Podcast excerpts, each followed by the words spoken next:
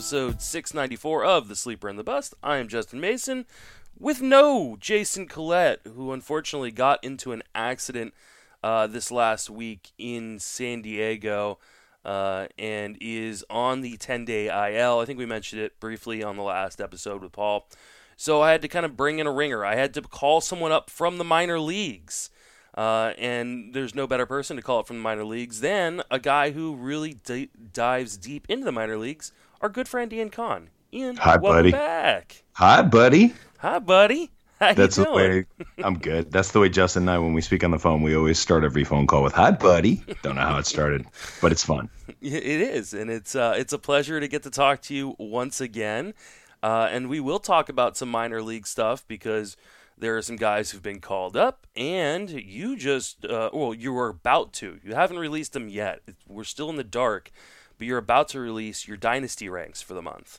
Yes. Well, for for the last two months, so the the first up the the first update was like mid February. Then I did another one right after spring training at the beginning of the season, and this will be the first one mid season, and it should come out I think Wednesday or Thursday on RotoWire.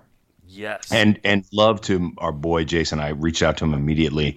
I don't think that's the ten day IL, dude. I think that's the sixty day IL. Yeah. I mean, dude, that's my boy, and he Yeah, is if- beat up. Yeah, if you haven't seen the picture either on Facebook or on Twitter, it was uh, it, it was pretty brutal. Uh, he, I think he's got a fracture in his elbow, and then uh, his face was lucky he didn't break anything. So we're uh, we're hoping the best for him, and as soon as he's ready to come back, he will of course be back on the show.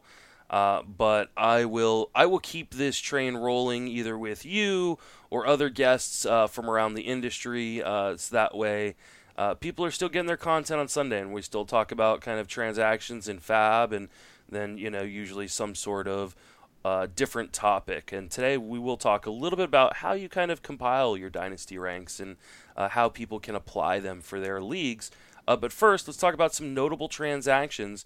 George Springer is going to the IL.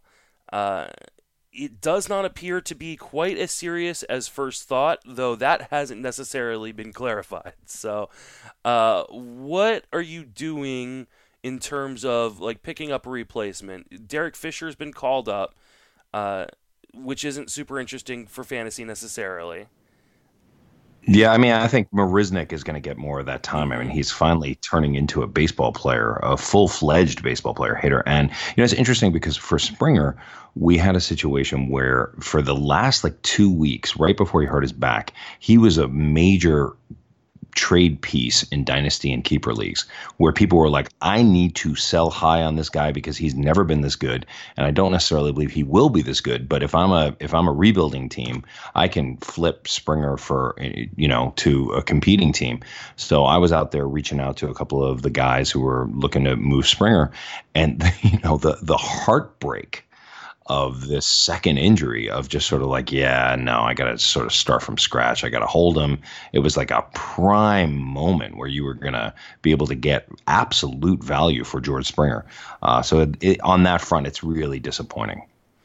Yeah, it is extremely disappointing, uh, and I, I'm a big Springer fan. I don't have a ton of Springer shares because I, I feel like he is more name value uh, than actual value. I think some people still hold on to the the, the guy we thought he was going to be when he came up from the minor leagues, which was yeah, when he was coming out of Connecticut. Yeah, he's University like of Connecticut. 30 30 potential guy.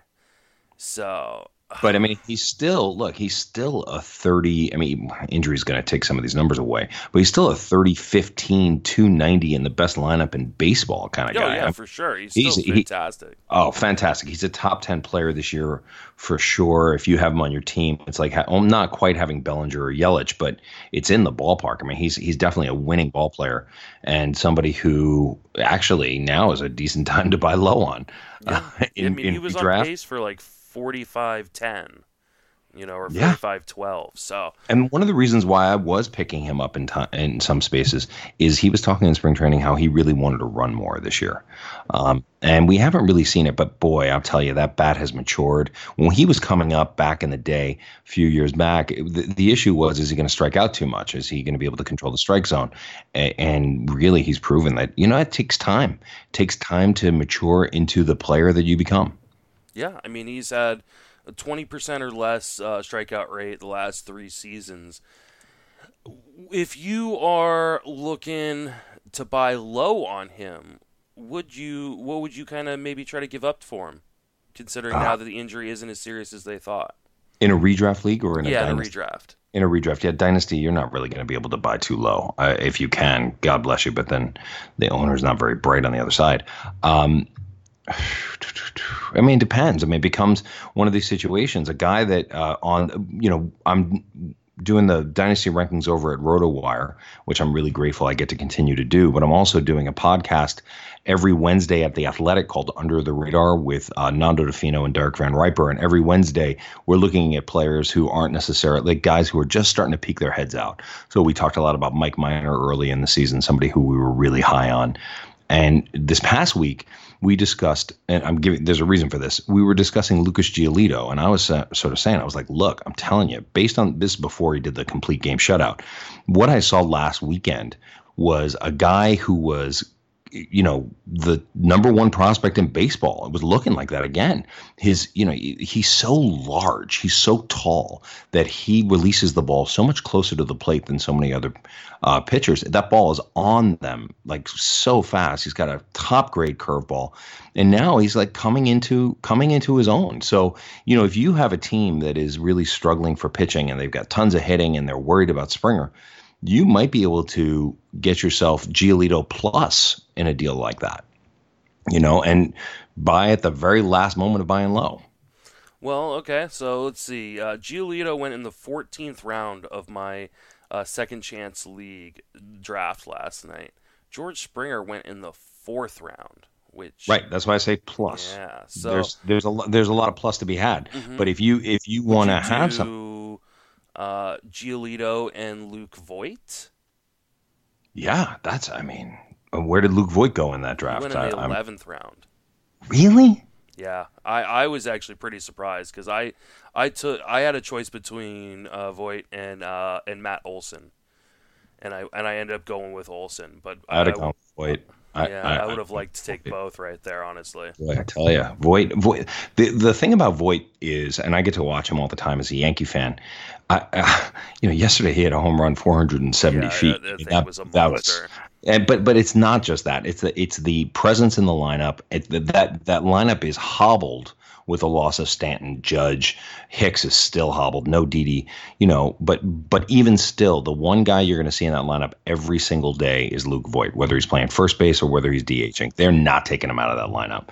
And in that in that ballpark in, in Yankee Stadium, which is just sort of almost as absurd as Baltimore, not quite, but close. You know, that right field, fan, Baltimore's the worst. 364 feet to left center field. I mean, that's why Gleyber Torres is hitting 96 home runs every, every, oh you my know. God. I just, I just wrote him up for, uh, for one of my pieces at Fantasy Alarm. Uh, and he's hitting 465 with 10 home runs against Baltimore this year and 234 with two home runs versus the rest of the league. Yeah.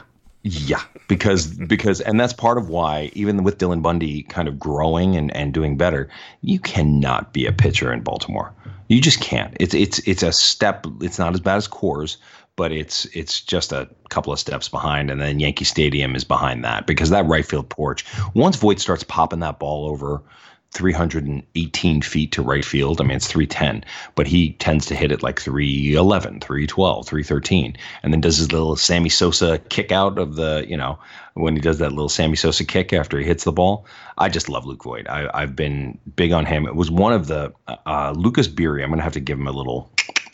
Uh, when I put out my dynasty rankings in uh, March 28th, I had Voit at 155. And I had everybody was like, What are you nuts? Why are you so you don't need to go that high. Go 220. Go, you know, even 220 shows that you're big on Voit. And every time I go through my list, and as I'm going through my list, I'm always just saying, Who do I want more? Do I want this guy? do I want this guy?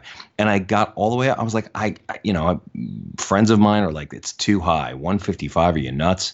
And, and then Lucas Berry sends me a gif. He goes, brilliant uh, rankings, love them. Luke Voit, and he like has a little gif of a guy making a face like he just ate some sour patch kids that were only sour um, and so i've i've enjoyed you know giving him a little and then he reached out to me like a month ago he was like you know what i was wrong Luke Voit is the man. And uh, I, I, I, got I, him on accident in a league.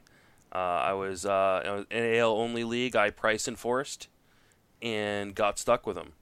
Um, that's, that's a good stuck. Yeah, and it, I mean it's an OBP league too, so it hmm. uh, definitely is. You know, 372 on base percentage plus the 13 home runs uh, has been pretty nice for me. It's actually helped. He's one of the main guys that's really been carrying my team in that league. And I worry about Olson. He just he's so tall. Mm-hmm. He's just so tall. It's like he's gonna fall down one day. I know. I just the only thing I worried about was that hamate surgery, and I mean yeah. he's hit five home runs since coming back in in mm-hmm. two weeks. So I think I think the the power question is uh, there, and it just I could have gone either way, honestly. Yeah, but I'm just surprised. I mean, Voit lasted I'm, so far. I'm surprised either of them lasted. It, it was a weird draft, and Paul and I will be going into depth on it uh, on mine and his uh, tomorrow. Uh, but if you do want to just hear the, about the whole draft, uh, Colin Weatherwax and I, uh, who were both in the draft, uh, did a two and a half hour podcast on Friends of Fantasy Benefits live during the draft. Uh, and we actually had just a random guy who was in the league come on and, and, and chat with us for a little while. But uh, if you want to hear a play by play, it's up there. So very good, very good. ETA on Tucker and Alvarez because I think a lot of people thought this meant Tucker was coming up. It obviously at this point does not mean that. And it while he's hitting for power and stealing bases in the minor leagues, he hasn't been hitting for average. I think a lot of people believe Yordan Alvarez will be up first. What are you? What are your takes on them? I've had Yordan Alvarez on my on a 12 team redraft league for about three weeks, and on a 15 team redraft league for um, about four weeks. I I think Yordan Alvarez. I think that White is eventually going to go bye bye. I think Gurriel could go to the bench and just sort of become a utility guy, hang out with Diaz. Uh, I think Alvarez is going to come up and he's going to mash when he does look uh, in both of those leagues there's there are a couple of spots on your bench that you can carry some guys. It's not daily leagues so you're not missing out not losing out on anything. But that's a real positive advantage for fantasy players. When you see guys like Keston Hiura who now is up and who went for like I think $500 in one of the industry leagues on Sunday okay? When Yordan Alvarez does come up he's going to be expensive all of these guys are expensive. So it's, it's being able to see a couple of weeks in front, which is one of the reasons why dynasty leagues are so valuable to plan. They don't only they're not only to me the most fun that you can have, but also preps you for redraft leagues because it's it's teaching you about all of these top prospects and you're keeping your eye on them as much as you would be keeping your eye on what Howie Kendrick is doing. You're saying, okay, Yordan Alvarez has 19 home runs in AAA and he's hitting them to right field, center field, and left field and he's just he's a special player. Kyle Tucker, I, I you know I saw something where Hinch was talking about you don't want to bring Tucker up to just sit on the bench, but we they, could do that with uh, with Fisher. They don't mind doing that with Fisher, but with uh, with Tucker, they'd rather him get the everyday at bats. Um, I, I don't know when something opens up for him. I think that I think Alvarez is up before Tucker, and I think that Alvarez is a difference maker in, in fantasy. I uh, couldn't agree more with you. So uh, let's uh, let's move on. Talk about another call up. Uh, Mitch Keller has been called up. He's going to get a two start week this week. Uh, are you investing highly in the former top pitching prospect? I'm not, I, and and part of the reason why I'm not is there are also guys like Lance Lynn who are on the wire right now, um, who to me have gone through their growing pains and are pitching at a very very high level. Keller might come great, you know, he might have a great time, but uh, he's not to me. He's not that top level. How about you? I am willing to take the shot on him just because it's a two start week, but I'm not like if you're in the main event, if you're in TGFBI, like this isn't a week for me where I'm blowing hundred dollars worth of fab on him. That's what I mean. And yeah, I, I mean, I you get him for eight it, bucks out of a thousand. I don't think there's any way you get him for that. I think his name value alone is gonna. He's going for at least fifty in most yeah, leagues. I agree. I, I just the, the, that's not a place, and uh, that's not a place where I'm looking. He may come up and be dominant. Okay, so I mean, if you've got the vibe, people ask questions on Twitter all the time, and what I always kind of want to say back to them is, well, what do you think? You know, I'll, I'll give you my opinion, but you got to go with your gut. So if you're like, hey, I want Mitch Keller, go get Mitch Keller for sure. For me, I get nervous about young pitchers who are on two start weeks because there's few things as painful as picking somebody up for a two start week and then their first start they give up eight runs and then you spend the rest of the week just going, oh God, oh God, oh God, you're going to do it again, you're going to blow it again. So I just try to avoid situations like that. Well, and it's not necessarily an easy two start week either. He's at Cincinnati, which is not Yep. a great park, and Nope. then home versus Milwaukee and that Yeah. lineup. So it's, that was that was the thought process behind it for me that kind of tipped it. I mean, if he was doing the Giants and the Marlins, absolutely, absolutely. But those two matchups in Cincinnati, you know that that offense is interesting and that ballpark is deadly.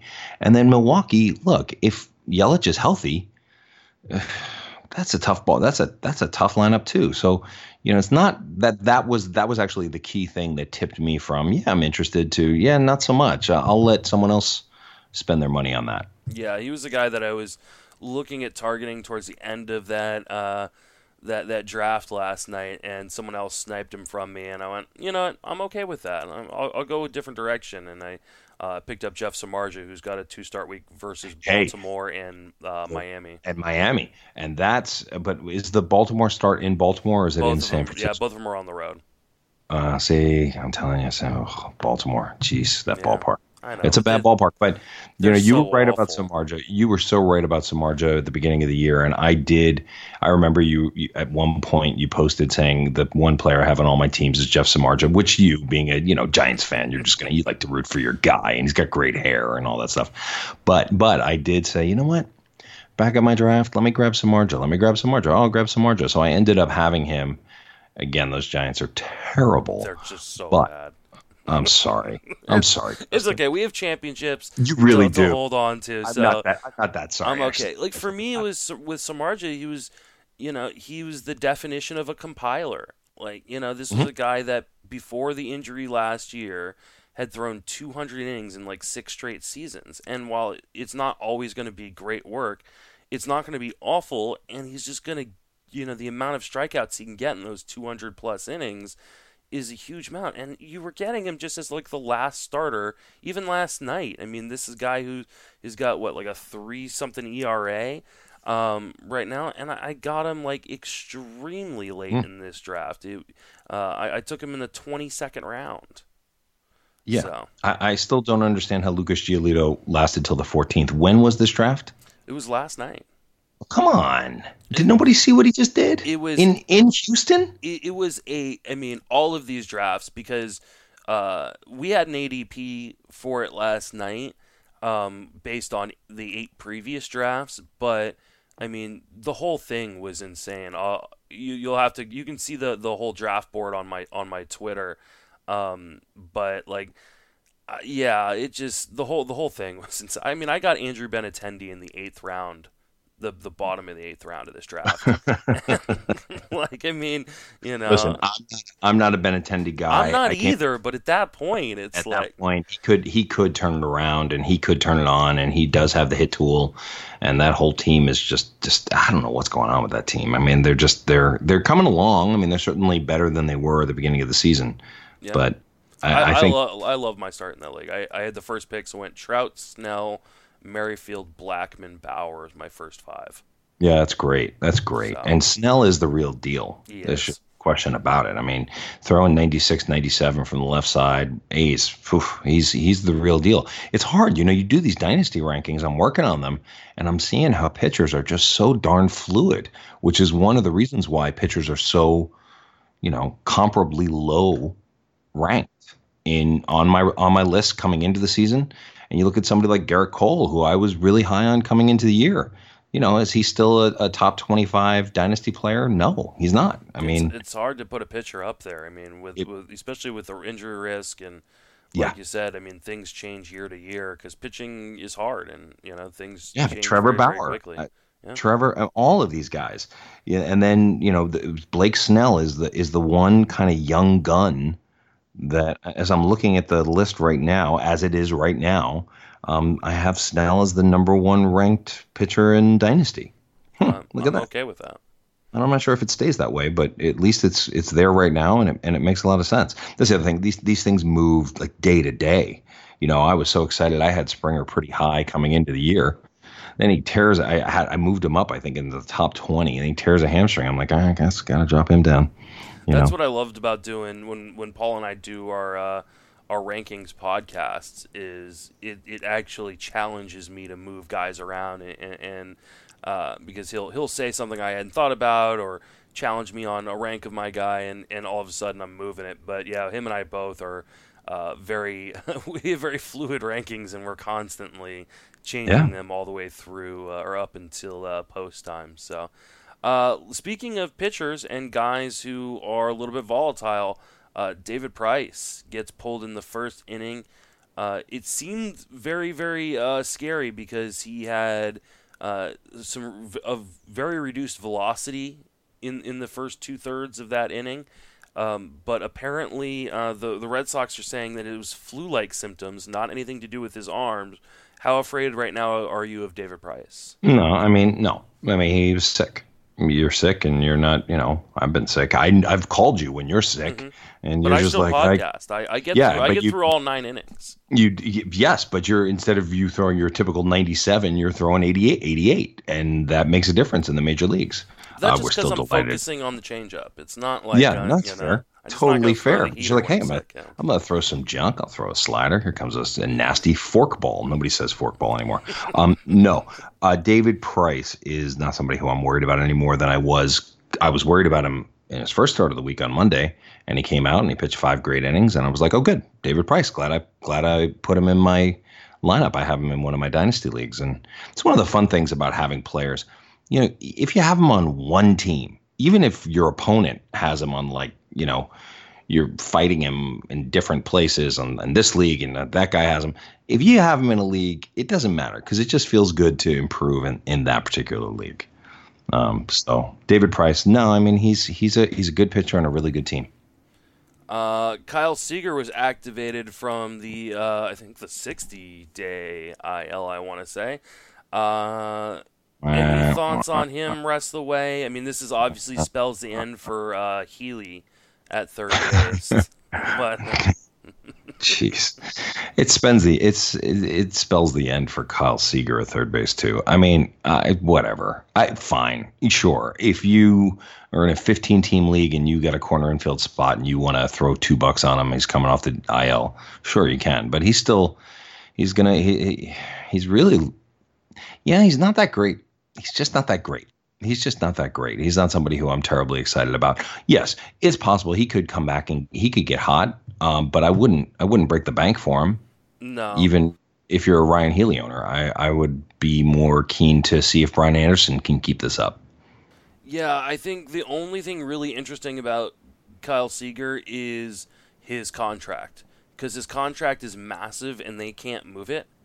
Um, yeah. because he has an he has a option in his uh, in his contract that uh, if he if he's traded, it automatically increases up to twenty million dollars. His 2022 uh, team option it becomes a player option and goes to twenty million. Yeah, um, nobody's doing that. Yeah, and so no one is taking on that that that contract, no. um, which means he's gonna play every day in Seattle. Uh, so like like you said, 15 team leagues, uh, AL only. Uh, yeah, AL only for sure, definitely. Uh, that's, a, that's a great opportunity. And with the amount of injuries there have been, there may be teams that have dropped him. Uh, didn't want to wait, so just go check your waiver wire in your deeper formats. But I think that's about it. Jimmy yeah, in a 12 team league, I'm staying away. Yeah, me too. I, I think there's just too many options right now. Uh, Jimmy Nelson was activated and then optioned. Uh, please talk me off the ledge because I have lots of shares of Jimmy Nelson. Nope. Oh no. Sorry. I mean, you talk me on the ledge because for me, Jimmy Nelson is. I mean, I, he's not a guy who, uh, you know, he was out all last year. He was pretty good the year before, but I don't see Jimmy Nelson as a as a as a difference maker.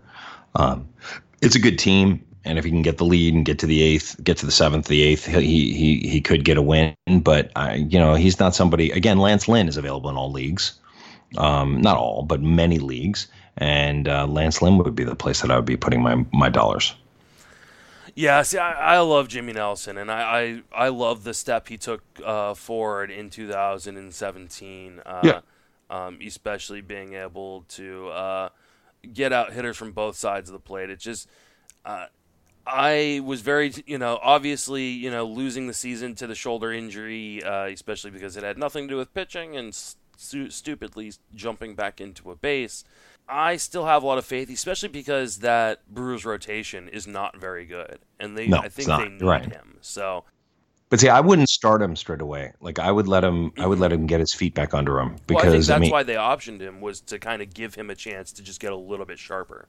I mean, what do you think Jimmy Nelson can bring to the table through to the end of this season? I mean, what's his? What, what are his numbers? I think he could throw like 75 innings with, uh, you know, 25% strikeout rate and like a 3.6, 3.7 ERA. Okay, well, Um, you, you, you don't buy that at all, huh? I mean, I no, I mean, no, I don't. Okay. I, I think it's I think it's hard to come back. I mean, maybe I, I could be wrong. Certainly, I've his been wrong. video from his rehab starts looks pretty promising. I, Okay, I, mean, I good. will say, like I, you but know, but no- I'm my not doing is, it blindly. You know, put throwing guys into your. I, I like throwing. I like picking up guys and sitting them on my bench. Right. I like. Like. I you you pick up the guy. I have a good feeling about this guy, but I don't want to throw him right into my lineup because if I throw him right into my lineup and I'm wrong, then it's going to really explode my ratios, um, and that's a concern. But hey, if I I have not seen the film of him at AAA, uh, so maybe maybe he's ready. Uh, look, Andrew Heaney is coming back. He's a guy. If if he what Heaney did in his rehab start on Tuesday, I think it was Tuesday. He, he went four and a third, struck out ten, and I went and I own him in Tout Wars, and I I stashed him. I bought him in the auction for two dollars, and because it's got unlimited uh, unlimited injured list players. I was going to say disabled list, injured list players, unlimited. So I'm like, all right, I'm going to stick him down there, and I'm going to see what we get out of him moving forward. And uh, and look, I, I I'm I saw what he did in AAA. I saw what he did in his rehab start, and I said, okay, I'm going to start him on Sunday. So there are exceptions to that, but typically I like to sit, see how they do when they get back to the big show. I don't think that's a bad idea, I, th- and I and I love Heaney, so you're not going to get any uh, any arguments with me uh, on starting Heaney uh, today. Uh, I'm I'm super excited to activate him in, in all the leagues that I have him in because I think I've got him in seven of my 16 or well no 18 now leagues. Sounds about right. So- all right, that's gonna do it for the uh, notable transactions. Uh, we're gonna bust through some fab guys. Uh, most of them are uh, call ups. So again, back in your neck of the woods, in, in your specialties, uh, some of these minor league guys and, and prospects. Cavan Biggio, he, he's a he, he's the son of Craig Biggio. He's in the major leagues. One, I mean, you're a little bit older than me, um, so I'm sure you're struggling with Yeah. this uh, as I am. Does it bother you having drafted uh, players' dads and then drafted? No. okay. No. it bothers me. Maybe it's because I'm like now, It's all about- feeling my age. Yeah, but see, the thing about you're young Michael Corleone. That's what I always tease you. And I say you're the young godfather of the fantasy baseball world. That in 30 years, it's going to be maybe less. It'll be Justin Mason running everything. Um, but but you know, for me, it's about life. li- Getting older, it's about accomplishment. It's about what you've been able to do in your life. And so for me, I don't worry about getting older. I kind of am like, cool. I'm glad I'm getting older. It gives me a little bit more say in the world. Because when you're younger, you want to tell everybody what to do, and when you get a little bit older, you get to tell at least your kids what to do, which is positive. Um, and you have a little bit more say in the world. So for me, no, I think it's great. I think it's I I, I think the Blue Jays are interesting in that way. Uh, I, I believe in bloodlines, but when it comes to guys like Biggio, you know the upside isn't ridiculous high. It's a it's a nice player, but there's also a chance that he doesn't get that much time. And I wouldn't want to be blowing a tremendous amount of my fab money, especially at this point when people are probably down to at least half of their fab. So if you're going to go all in on Craig on Calvin Biggio, it's going to be um, you're going to have to spend 140 of a thousand to get him, I think. And maybe. I mean, if you've got, if you haven't been spending and you say, all right, I, I think this Biggio kid can be the guy, I'd feel more excited about it and would spend more money if it was Bo Bichette coming up. Because I think uh, Bichette has more uh, ability. I think that people get so excited, and understandably, look, we look saw what Juan Soto did last year. We saw what, uh, and Soto more than Acuna because Acuna we were drafting last year coming into the season, but then Soto comes up out of nowhere and is a dominant top 25 player. In fact, I remember being on the show with you guys talking about what we thought Soto was going to be, and I was like, I think Soto's for real. I think this guy's, but that was a special bat. I don't get the idea that Biggio is a special bat. I think he's a fine player. Um, but there are other guys who I can get for maybe a tenth of the price that might even give me more, uh, give me more uh, points if you're in a points league or numbers if you're in a roto league. So, you know, th- these are the guys. It's fun to get them, and it's f- great fun when it works out. But you know, everyone was going crazy over Carter Kieboom three weeks ago, and dropping four hundred dollars on Carter Kieboom with Brian Dozier still sitting at second base and Trey Turner on his way back. You know, we, we, you got to think about who else is coming, who else is there. I'm not sure that Biggio has has the spot. Yeah, I think he could hold a kind of a super utility role, but they seem to really love Brandon Drury for some reason. Yeah, they so, do. Uh, like and Lourdes Gurriel too. I mean, Yeah. Lourdes Gurriel is up Eric too. Sogard, and just It's- like they've just got all these weird. Freddie pieces. Galvis. Yeah. Yeah. So I mean, I mean, they could play Biggio in the outfield, and they Mhm. they did option uh, what Teoscar Hernandez. Yeah, At the same time, I don't think he necessarily has a carrying tool that makes him super interesting. yeah, Uh, Agreed. At, le- at least for this year, I think. I think long term, Could be a good ball player. yeah, I think he's going to be one of those guys that is probably like a 15-15 guy with, you know, like a 280 average, which is great. Uh, you know, most years. You know, maybe not when the ball's flying out of the park uh, when I hit it.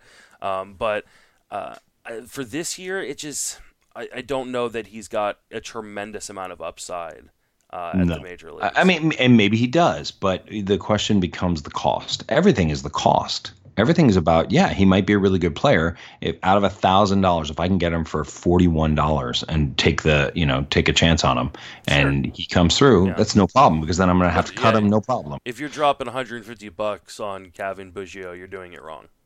May I, I? I won't go so far. I'll just say that if you're spending 150 dollars on Biggio in my league, I'm glad you've just lost 150 dollars. so maybe it's not that different than what you're saying. Yeah, no, it's not. It's not Uh, that different. What about Kevin Cron? Uh, another bloodline. Uh, the the brother, younger brother of C.J. Cron. Uh, the kinda- son of and the son of somebody else, Cron, who I can't think of his name right now. Is that so true? real, Is there a yeah, third yeah. His Cron? dad played. Yeah, his dad was a was a Chris big Cron? masher. Yeah, it sounds right. I think we're gonna go with Chris Cron. Um, Um, yeah, it looks and there like, was a, there was a five minute period there where that Cron was pretty interesting. I for, I remember, and I, I wasn't even playing fantasy back then. I just remember the player. yeah. Kevin- It doesn't look like he was interesting by his Fangraphs page, but Yeah. But but but Kevin Cron, look, I mean, he is absolutely he's playing at ten thousand feet, so you know the the ball is is is more is going out even more. But he, I think he's going to get some opportunity, and he's a guy who actually I would spend a little bit more than on Biggio. Yeah, I, I agree with you. I I think uh, I mean he's definitely benefited uh, a bit from his AAA park, which for those who don't know, the Diamondbacks play in Reno, where the ball uh, tends to fly. Though I mean, tends to fly in all of the PCL parks for the most part. Uh, he's done a very good job of controlling the strike zone over the last few years, and he's hit at least 21 home runs in each of his, or sorry, at least 22 home runs in each of his last four seasons in the minor leagues, and that doesn't include the 21 he already hit in. That's a uh, lot of home runs. Yeah, That's a year. lot of home So- runs. And he did it Man. this year with a 13% walk rate. I mean, he's just crushing the ball. Uh, Walker is slowed down. Christian Walker is slowed down quite a bit. So I think you're right that Cron could get some run here. Um, and he's he's not a you know he's not a young prospect. He's 26 years old. Uh, like there's no reason for him to be in the minor leagues. They need to see. This is a team that needs to see what they have in some of Yep. these older prospects. So actually, yeah, I think I would maybe put out like a 50 60 dollar bid on him and a thousand dollar fab and and hope to land him I, you know i'm not going to go That's what I did on Thursday night. I put fifty three dollars down on on, and I got. But that was Thursday. Uh, now it's Sunday, so you may have to go a little bit higher. But um, I think I put down six dollars on Biggio, and somebody spent one hundred and fifty dollars. And I thought, okay, I got the guy I wanted at fifty three, because I, I do think he he he, but he could absolutely flame out in two weeks and be back down in the minor leagues. And we're like, okay, you're a quad A player, and that's what it is. But he also could go for, go on a run, and um, and that team will give him more opportunity. I think. Uh, another guy, another first baseman, though I think he is eligible in most leagues in the outfield because he's been Yeah. kind of bouncing around as the Padres try to figure out a spot for him. Josh Naylor makes uh, his major league debut, um, and I think he's uh, he's gone three for ten so far uh, with the Padres. This may just been a product of the fact that they were playing in American League Park against Kansas City and they needed a DH. Uh, but They played him in the outfield. I think. You know what I think he is? I think he's trade bait. I think he's always been trade bait. I think that they're thinking I'm going to go trade for Trevor Bauer, and we're going to give him Tirso Ornelas. We're going to give him, um, we're going to give him Josh Naylor. We're going to give him Manuel Margot, and we're going to give him uh, a pitcher, not not Paddock, uh, not Mackenzie Gore, Espinoza. and yeah, exactly. Actually, that's who that's who it should be. Mm-hmm. And we'll give you a package for Bauer, or we're going to give you a package for even even for uh, for Bumgarner. Uh, would make would make a good amount of sense. So Mm-hmm. I would there's take that. yeah, there's no, and they wouldn't give that much for Bumgarner because it's a, a small rental. But there is there is uh, so much more. Um, there's so there's so, there's so many mouths to feed in San Diego. Even if he stays up, I just you know they're talking. I, I read someplace that he might be the the bigger side of the platoon with Hunter Renfroe. Why?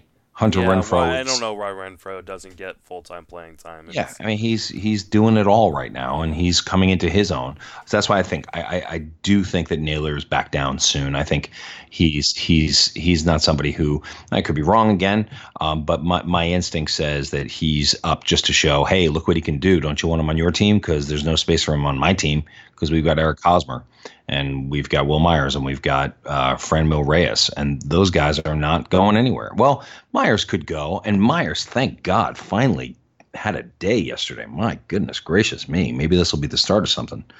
Um, I had traded for him in Tout Wars. I traded uh, Brandon Nimmo and uh, Pablo Lopez for uh, Wil Myers and some fab money. Well, I guess about a portion of it didn't work out real well for whoever you trade him to. So Yeah, yeah, it didn't unfortunately, but uh, but Myers hasn't been doing much either. But I've been see he's been in my lineup every every time, and he'll continue to be there because look, he's a former number one, number two. I think at the time when he was there, he was number two prospect behind Dylan Bundy. he Um, won Rookie of the Year, so I think you'd call him uh, a number one prospect uh, or Yeah, pretty no, close he- to it. So yeah, he was. It's an interesting guy. He's an interesting guy. I I, keep waiting for Wil Myers to break out. well, I really he do. He did two years ago or three Yeah. years ago when he went 28 28 and then 30 20. Um, injuries have obviously uh, uh, hurt him, and I also I think playing in the outfield messes with him. I, I, I think you're dead on right. I think he, I think it's one of the things we don't talk about enough is that guys get uh, when they're playing out of position defensively, it affects their entire game. Absolutely. That's what we talk about on Under the Radar. That's the that's the under the radar stuff that we discuss on a daily basis. There's a plane going overhead, if you can hear. Um, my house is being uh, assaulted by Delta Airlines, it seems. Um, but that's something we talk about on Under the Radar all the time. Is that is inside inside the minds of these players. And Wil Myers, look, if you if they that that Hosmer deal, I remember when it came out and it gave him the money, and it wasn't that much money to be honest. And I at the time I said, you know what, he's going to bring some leadership to the table, which I think he has. But I did think at the time it's going to screw with Wil Myers. And so last year they're playing around with him playing third base. Third base, yeah, I, I didn't get he- that either. That's really hard to do, man. Yeah, Play third base in the major leagues. And you- so, what are you focusing all your attention on? Are you focusing on hitting the baseball? Are you focusing every, you know, your every waking thought is how, that ball's going to be coming at my head, really fast. So I, I, definitely agree with you, and I think that there's going to be a moment where Myers gets moved, and they somebody does the right thing and puts him at first base, and then for the next six or seven years, you're going to get some really good production out of him. Yeah, no, I completely agree. Uh, I and I agree with you as far as Josh Naylor goes, unless you are starting a gang, and then obviously Josh Na- uh, Naylor's knife skills need to be on your fantasy team. I don't know what that reference is, but you don't. I'm, you don't know what that reference is? No, I don't. Did he pull a knife? Josh Naylor stabbed his teammate. Oh, um, in back in in uh, 2016 when he was when he was with Miami. Yeah, he he, he stabbed uh, Stone Garrett, um, in what was called a quote unquote prank. Um, he's okay. I, that that that that missed my radar. I mean, the guy's yeah. name Stone. This is the reason. This is the reason Miami traded him for nothing. They wanted him off their team. Hey, um, that matters. You know, I learned something this past week about Adam Eaton and how you know that Adam Eaton trade where Giolito came back and Reynaldo Lopez came back, and this whole Todd Frazier Adam Eaton business, which we talked about on Under the Radar because that's kind of fun stuff that we like to talk about too, beyond like who we should be picking up, is the the fact that the Nationals every member every member of the White Sox just hated Eaton. They just hated him, and they were like, "Get him off the team," and that's under discussed. That's yeah. you know, Puig, same thing. I know you guys love your Puig. I love Puig. I've I know you and Paul both love Puig, and we've gotten into arguments because I just call him Knucklehead Central because he's Knucklehead Central. Um, I'm sure he's a very nice man, but he's not somebody I want on any of my baseball. I don't want him on the New York Yankees. Same thing I said about Bryce Harper. No, thank you. Pass. No, thank you. Because those kinds of players don't help teams win. They, well, see, they, but here I disagree with Puig uh, in in that regard oh. because I think while he may be a headache for the front office or the manager, I I think his teammates probably like him. I mean, this is a guy. I think who... his teammates probably don't. Oh, I think his teammates. I think that Clayton Kershaw said that the team is a lot better off because Yasiel Puig is not on the team. a square. Kershaw's more, Kershaw's a Hall of Fame player and a winning player. Yeah. I'm going to take I'm going to take Clayton Kershaw's opinion of a player ahead of almost anybody else who's How playing baseball. Dare you? Sorry, pal. I know. I, if Paul were here, he'd be muting me right now. He'd be like, "No, no, you do not speak that way about my man. No, uh, but, yeah, Puig, I, I love Puig, but yeah, speaker uh, in the uh, bus. I mean, Puig. you know, the the whole you know clubhouse chemistry thing. Well, I don't necessarily buy into a ton of it necessarily. I mean, there are reasons why some of these guys get. Avisail Garcia, you know, got traded because of an off the field incident with a teammate. Oh, yeah. Sale got traded because all those jerseys. got some jerseys. you probably should trade that kid. Mm-hmm. Let's trade that guy, and that is an interesting trade. That will that will be one of the big trades that we'll talk about years when we see what Kopech actually is. No, but inside that kind of stuff, I, I've talked about Kopech before, right? Kopech was engaged to a woman who was on a reality show, and I saw an interview of Kopech by some guy in an airport and literally within four seconds of the interview beginning, the fiance came in and started telling the interviewer that Kopech was the greatest, going to be the greatest pitcher in the American League this year, next year, and for the next 20 years. And I literally, literally went to my computer and offered Kopech in a trade for Trevor Bauer. I offered, I gave Polanco, Kopech, and a third round pick for Trevor Bauer. It was last year in May, and it had everything to do with that because I think character matters in baseball. And I got Bauer, and Bauer's a knucklehead too, unfortunately. Oh, but I love, I love Bauer. oh, Bauer's, yeah, that that guy that that guy needs to stop making videos now. Oh, just, I love the videos. Like, the videos nah, are great. The videos it's killing my fantasy team. It's killing my dynasty team. Every time he gives up seven runs, I'm like, just, just, stop with you know, stop playing between two ferns, would you? between two ferns with Trevor Bauer. I mean, he's definitely a knucklehead, but man, I, I do enjoy it. I, I don't, I, I, don't enjoy like his uh, some of his rants he goes on on Twitter and stuff like that. Oh. Uh, but I, I definitely I enjoy him as kind of a personality. I, I get that. I get that. I just don't think it helps his baseball play. And then there was I, but one I think it's good like, for the overall game. Like like baseball well, needs personalities like that to like really entertain because I think that's the one thing that baseball has had a hard time doing is connecting with uh, especially the younger generations and I think a guy like Bauer is one of those guys who can. Okay, that's a good point. I'll, I'll, I'll give you that. I'll give you that. I, and I, I was on the outside. Uh, typically, I don't like the bat flips and everything, but I thought the Tim Anderson bat flip was pretty cool. and I, I, I do think that if you, if I want to put out an idea, I don't know if you guys have discussed it on the show. I may not have caught it, but I think if you throw at a baseball player, if you intentionally throw a pitch to try to hurt a guy, I think you should be suspended for more than five games. Oh, I think you should. Sure. I think you should get a 30 game suspension, and I think that that part of baseball should go. Yeah, because I mean, it, it's, I mean, quite literally, it's assault with a deadly weapon. I mean, Mm-hmm. one one day someone is going to get killed on a baseball field because they let these guys throw at each other like this. That's right. I, I agree with that. And yesterday, it was uh, the ninth inning, and Osuna was pitching. Uh, I'm sorry, I popped with my p. Osuna was pitching against Mookie Betts. It was a first and third, two outs, tie score. Osuna had already given up two runs and blown the save, and he came up and in on Betts, and Betts got out of the way, and it was it was close, but it wasn't like super close. And Osuna looked at Betts and just tapped his chest and goes, "My bad, sorry." And Betts t- tipped his hat at him. And to me, that was one of the best moments in baseball because it's like, why, you know, I don't like when guys, if you almost hit a guy in the head and then you look at him tough, go, go f yourself, man.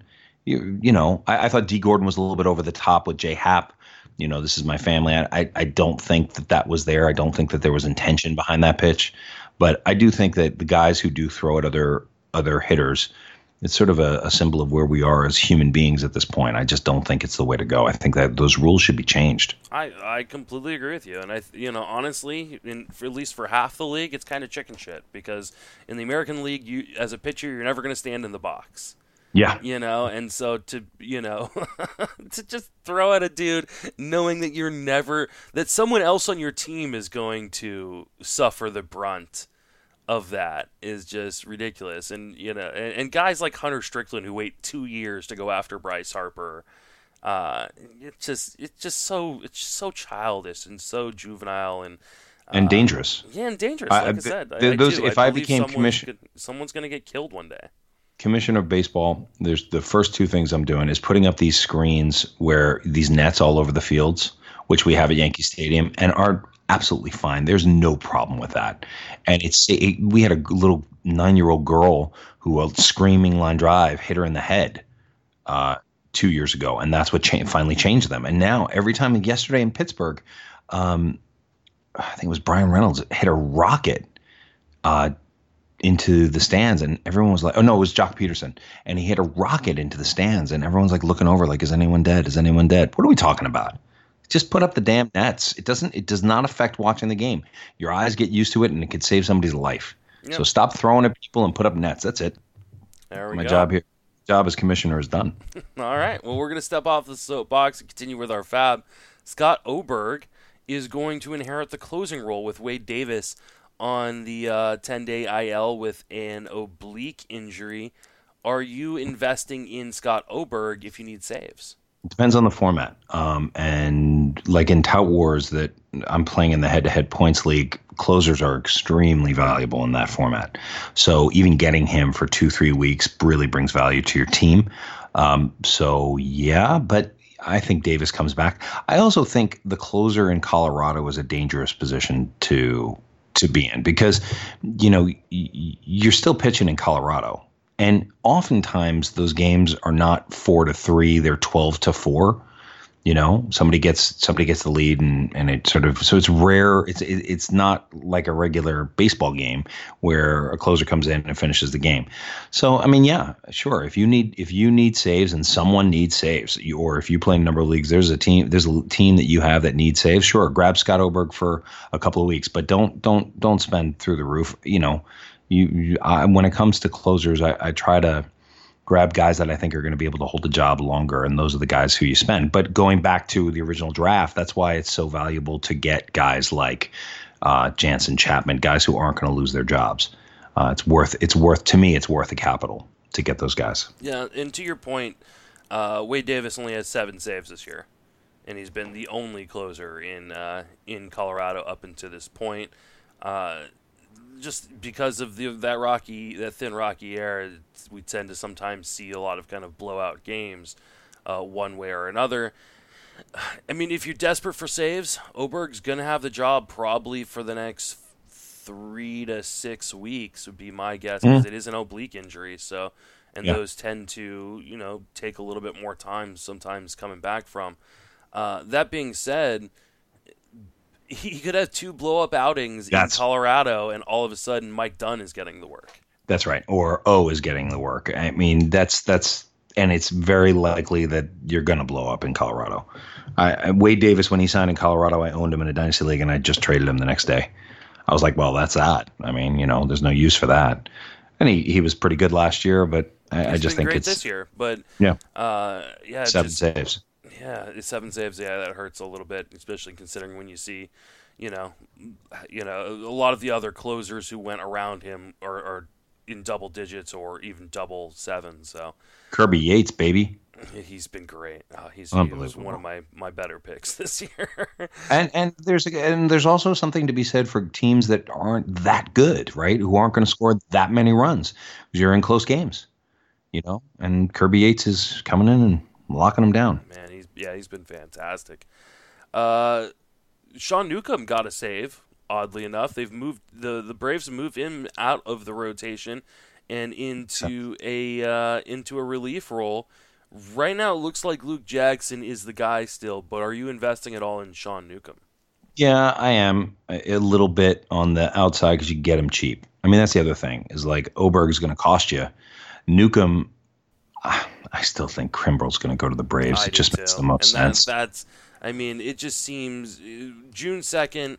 Uh, Kimbrel and Keuchel can sign without any draft pick uh, attached. Which is annoying. Which yeah, is annoying that we had to wait process, so long. Yeah so bad. It's, it's, awful for them, you know, especially Keuchel because, like, how long is it going to take Keuchel now to ramp up? I mean, at least, at least, or uh, yeah, at least Kimbrel, he's only going to be pitching one inning at a time.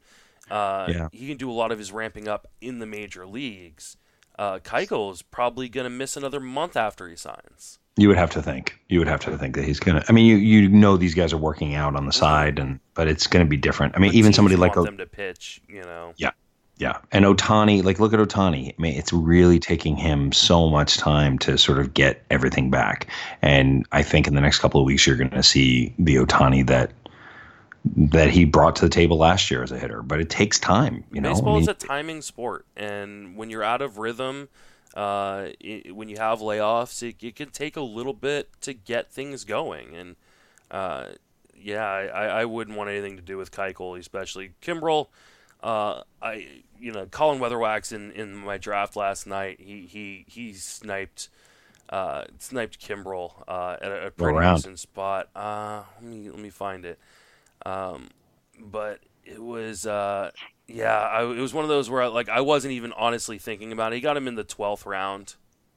Yeah. So he he, good. he took him uh, about six picks before Greg Holland went, and about four picks after Jose Leclerc.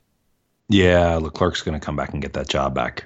I've I've I've held him everywhere because I, I, in all my dynasty leagues and keeper leagues he's just he's just really good. I think well, he just got gave him that contract too, so like they yeah. have to they have to kind of give him another shot at that. So. Yeah, yeah, but we know what we know about him is he he's just a really good pitcher. He can be a really good pitcher, and he he's gonna he's gonna get that job back. I I worry if Texas does trade Mike Minor, Um, because I, I think Mike Minor is happy and comfortable and just dominating. It's been so much fun to watch. So great.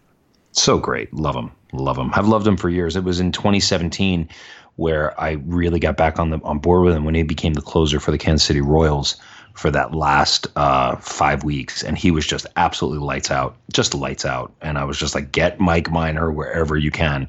And then he signs with with uh, Texas and really struggled to start last year, and I had to drop him in a bunch of places, but I was able to hold him and get him in some dynasties, which has been, you know, when you look up and Mike Minor's got 13 strikeouts in eight innings that's just really, it's like Scherzer good. Well, and he's it's, going deep almost every time yeah. too, which has been a big thing for him. Same with Ryu, and you mm-hmm. know we haven't spoken about Ryu. He's not on the list, but I, man, what Ryu was bringing to the table.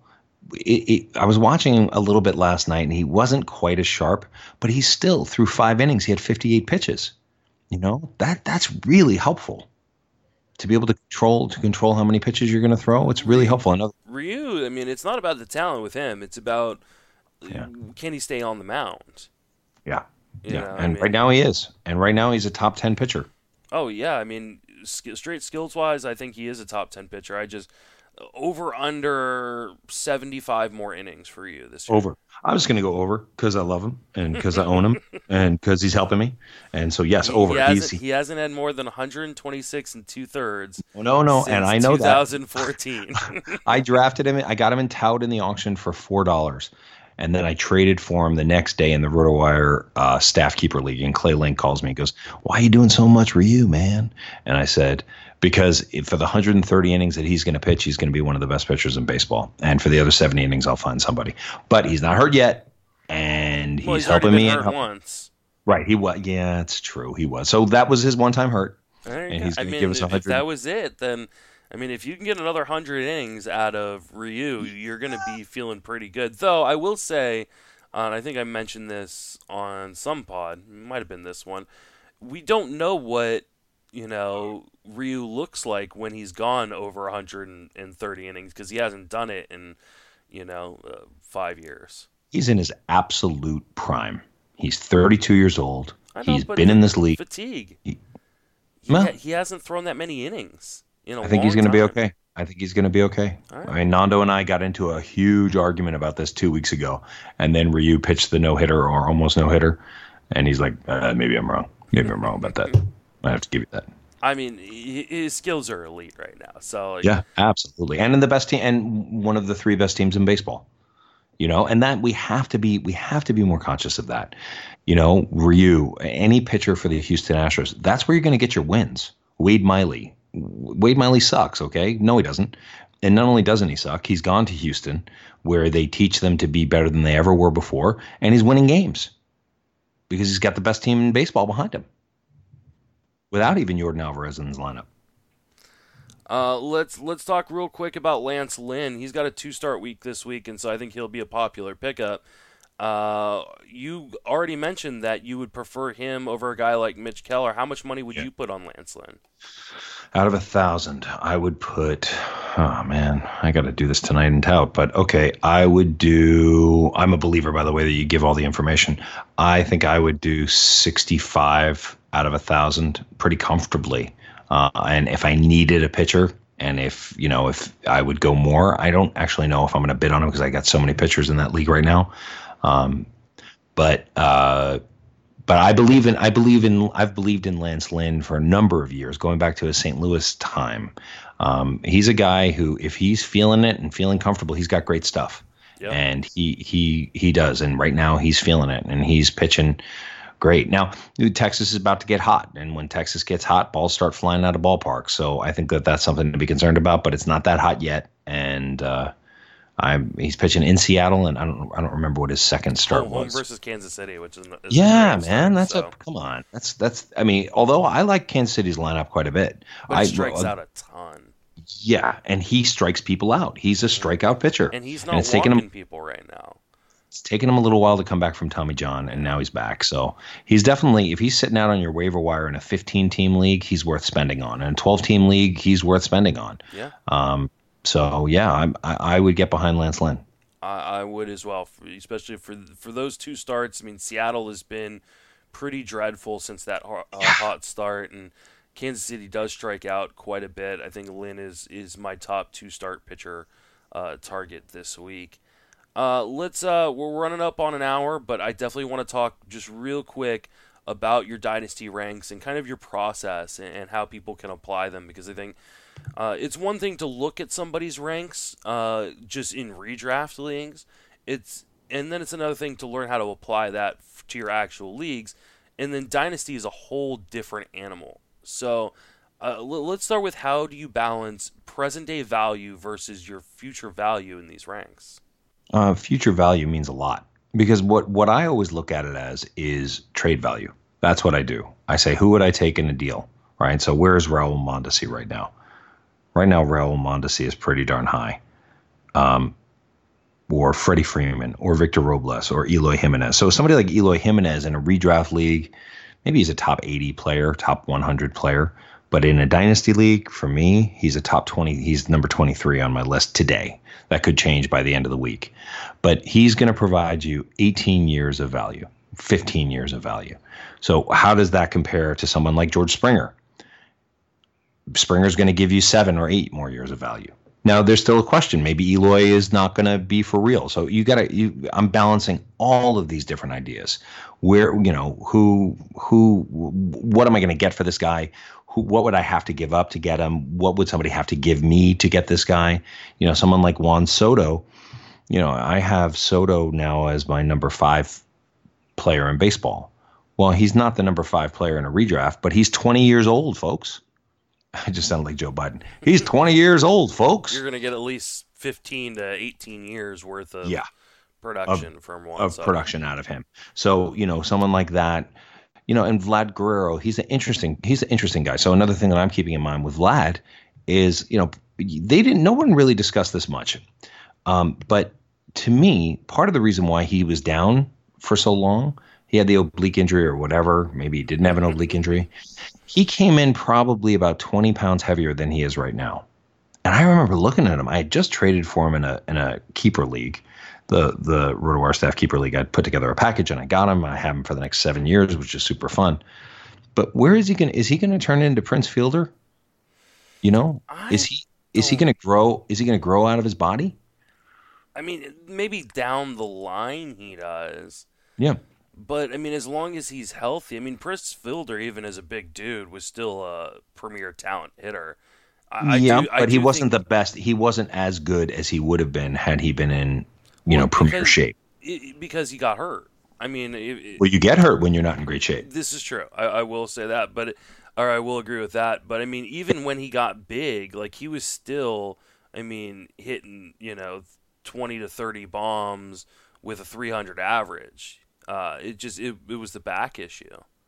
But the back issue comes from being overweight. I mean, Uh, that that's where it comes from because when you're not I'm not in the best shape of my life right now and I've got things falling apart on me, right? I'm in definitely A shape. You but but you get into better shape and then your body starts working better. And when I'm thinking of this long term, so right now I got Vladdy at number 6 on this list behind Soto, right?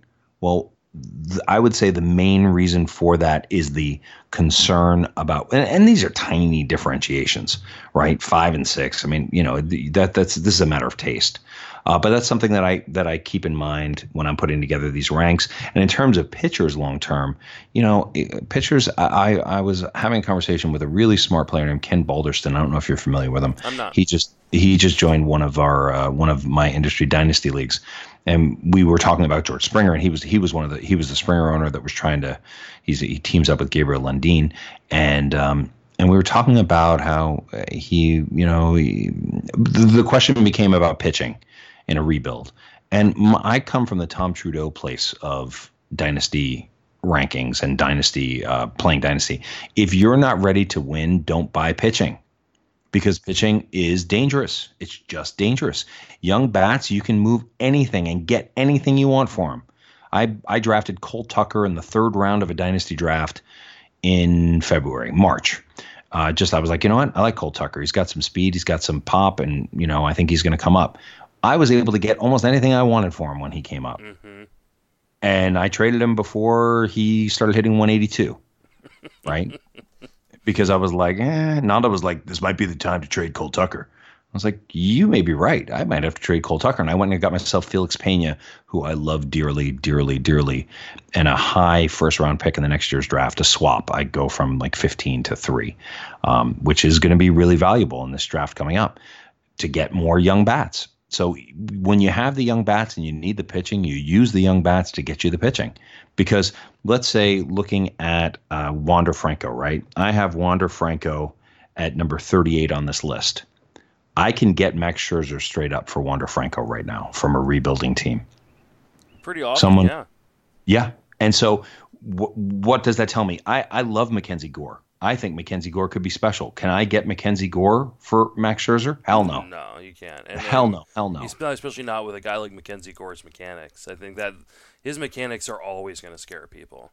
Well, and he's a pitcher, should, so but I, I, think I think he looks like Clayton Kershaw to me.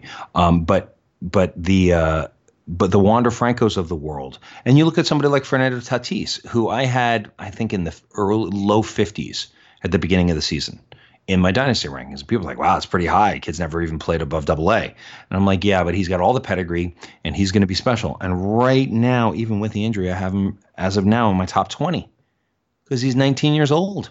And look at what he did in just those first few weeks. And we can project that over time. Yes, he's going to have little injuries, but they're not going to keep him out for 18 months. You know? So that's something that I, I definitely take very much into into account. Then how do you rank pitchers long term? So because you got guys like like Casey Mize, for instance. Like mm-hmm. he looks completely legit. He looks ready. The Tigers aren't necessarily going to bring him up. Maybe in, you know at earliest he's probably he's up in September, uh, considering they're not uh, competing. But more than likely we see him at some point next year. Like from a straight skills perspective, he should. I would think he'd be a top fifty player. But can you put him in the top fifty? No. no. You know. No. Uh, no, no, no, no, because, because no. of the pitching I, volatility. Yeah, because of the pitching volatility, and he already came in out of the draft with a little bit of a question about his how his elbow was going to hold up. That was already a question.